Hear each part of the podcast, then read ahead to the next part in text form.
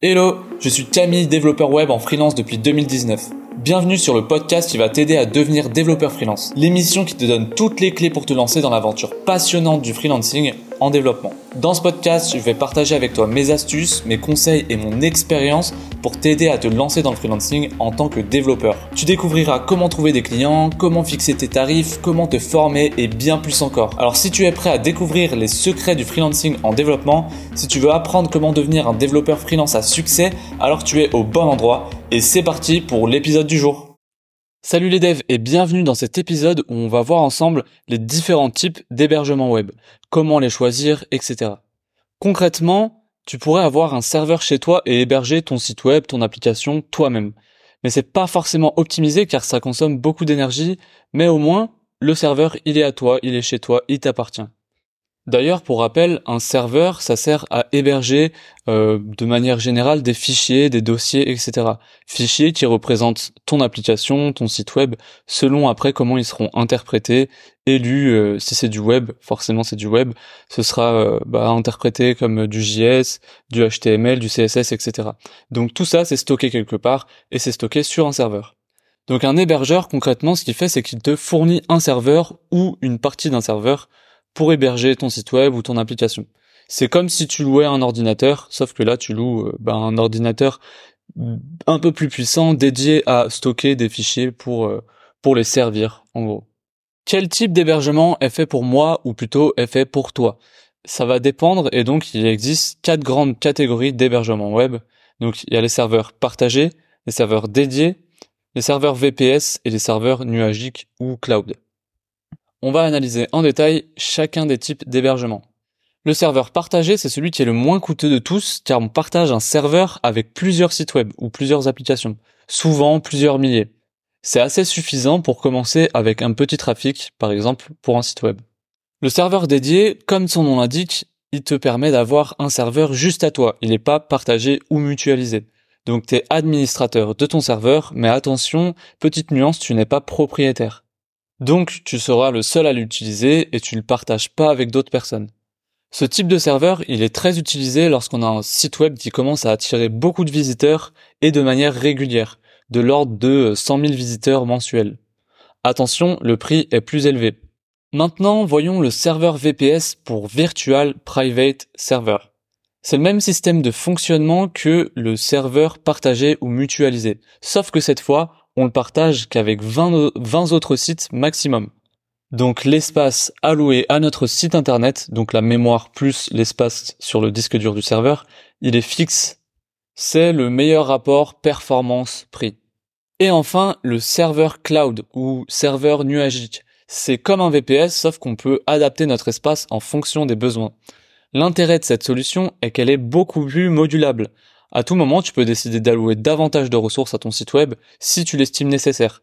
Donc c'est particulièrement adapté aux boutiques euh, internet qui ont des pics de trafic mais qui sont pas réguliers. Par exemple, euh, bah, des sites saisonniers, des sites de vente de sapins de Noël, tu vas pas les vendre euh, en plein été. Ce sera souvent les mêmes pics qui arriveront pendant l'hiver.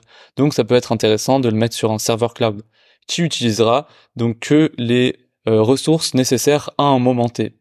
Allez, maintenant, on va passer à quelques questions qu'on devrait se poser avant de choisir un hébergement web. Donc déjà, la première question, c'est naturellement combien de visites recevra mon site par mois? Donc si ton site il a pas beaucoup de visites, tu peux opter pour l'hébergement mutualisé. Vu que c'est le moins cher, autant ne pas euh, te servir d'un hébergement euh, super cher pour rien du tout. Si c'est pas le cas et que tu reçois plus de 100 000 visites par mois, dans ce cas-là, vaut mieux investir dans un serveur dédié. Et si t'es un si t'es un entrepreneur que tu commences ton projet et que tu sais pas combien de visites tu vas recevoir, l'option du VPS ou du cloud, c'est sans doute la meilleure option parce que bah tu pourras t'adapter très rapidement aux besoins suivant euh, c'est beaucoup plus modulable, tu pourras t'adapter.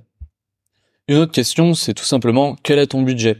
Donc si tu as un budget serré, c'est toujours la même chose, l'hébergement euh, mutualisé, c'est celui le moins cher. Mais par contre, selon ton budget et ça bah ça peut ne pas t'aider, c'est est-ce que tu peux te permettre de passer de temps en temps en hors ligne. En fait, c'est le c'est un des critères pour choisir un hébergement, c'est à combien de pourcentage tu restes en ligne par an. Par exemple, tu peux passer 99% euh, du temps ton site il est en ligne, il est euh, fonctionnel et t'as pas de problème pour te connecter dessus. Et 1% dans l'année, euh, ça peut arriver en pleine nuit, ça peut arriver euh, je, ne sais quand, et ces 1% là, bah c'est pas c'est pas ultra c'est pas ultra fiable. Donc tu veux parfois tu vas vouloir te connecter à ton site web et bah 1% du temps dans l'année, il sera il sera pas accessible.